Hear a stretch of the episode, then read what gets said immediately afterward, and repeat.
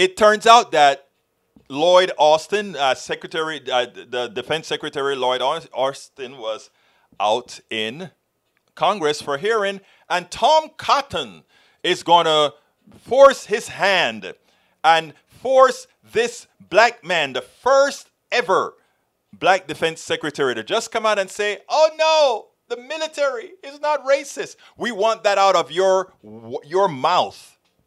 I want you to check this out, and then let's go ahead and take it on the other side. Prior to 1948, the United States Armed Forces, like most of the country at the time, was racially segregated.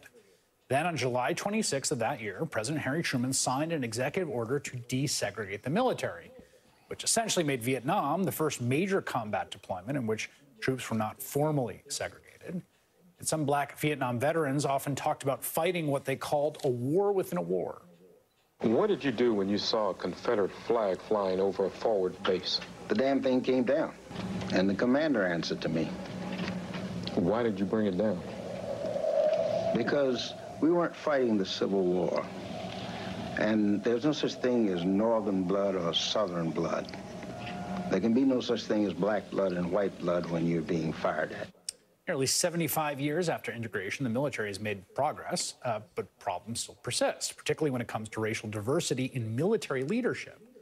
Remember in 2019 when then acting Secretary of Defense Mark Esper tweeted out a photo of the president and his top four star generals and admirals? And, you know, look at the picture. It's striking in 2020 to see that. It looks nothing, of course, like the demographic makeup of the country. And when you look back at the history of who this country has had at, say, Secretary of Defense, well, you get a very similar picture. That is until this year when the Senate confirmed retired four star Army General and former Iraq Commander Lloyd Austin. And yet today, as if we do not know this collective history, Republican Senator Tom Cotton of Arkansas grilled Secretary Austin on whether he thought the U.S. military is racist. Mr. Secretary, do you believe that our military is a fundamentally racist organization? Yes or no, please. Well, I won't give you a yes or no answer on that, Senator, because uh, it, it deserves more than a yes or no. Uh, the military, like any organization, will have its challenges, but I do not believe it is a fundamentally racist organization. Thank you. We, I, am sorry will... to cut you. I'm sorry to cut you off, but our time is limited. I think it is a pretty simple question. I'm glad that you agree it is not fundamentally racist. Do you believe that any member of the military should be treated differently based on their skin color and sex? Again, yes or no will do. Again, this question deserves more than a yes or no answer. Uh, it is Mr. Secretary, I'm sorry to cut you off. Our time is limited.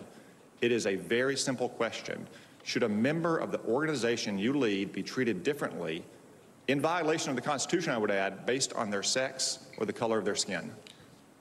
No, I do not believe that, and that is, the, that is okay. why we have diversity, equity, and inclusion focus in the military. So here's what this jihad against so-called wokeness comes down to, right? Trying to badger the first black man to ever serve in the Secretary of Defense into a yes or no answer about the complicated racial history of the institution he runs so you can manufacture a Fox News soundbite. Great question, Senator. Why would anyone on earth have any reason to think the Pentagon is anything but an absolute model of racial equity that just happened to never have a black man at its helm for over two centuries? It is amazing, right? Uh, the, the guy didn't really just, he didn't want to come out and say, yes, it's a racist institution. The fact of the matter is, yes, the military, like most institutions in the United States, do have racial biases. They are racist by definition. We are mitigating that. We are, we are, imp- we are improving. We're making things better. But these guys want to come out and say that everything is okay. That's why we don't want to teach critical race theory or somehow think that is, that, that, is, that is crazy to do that.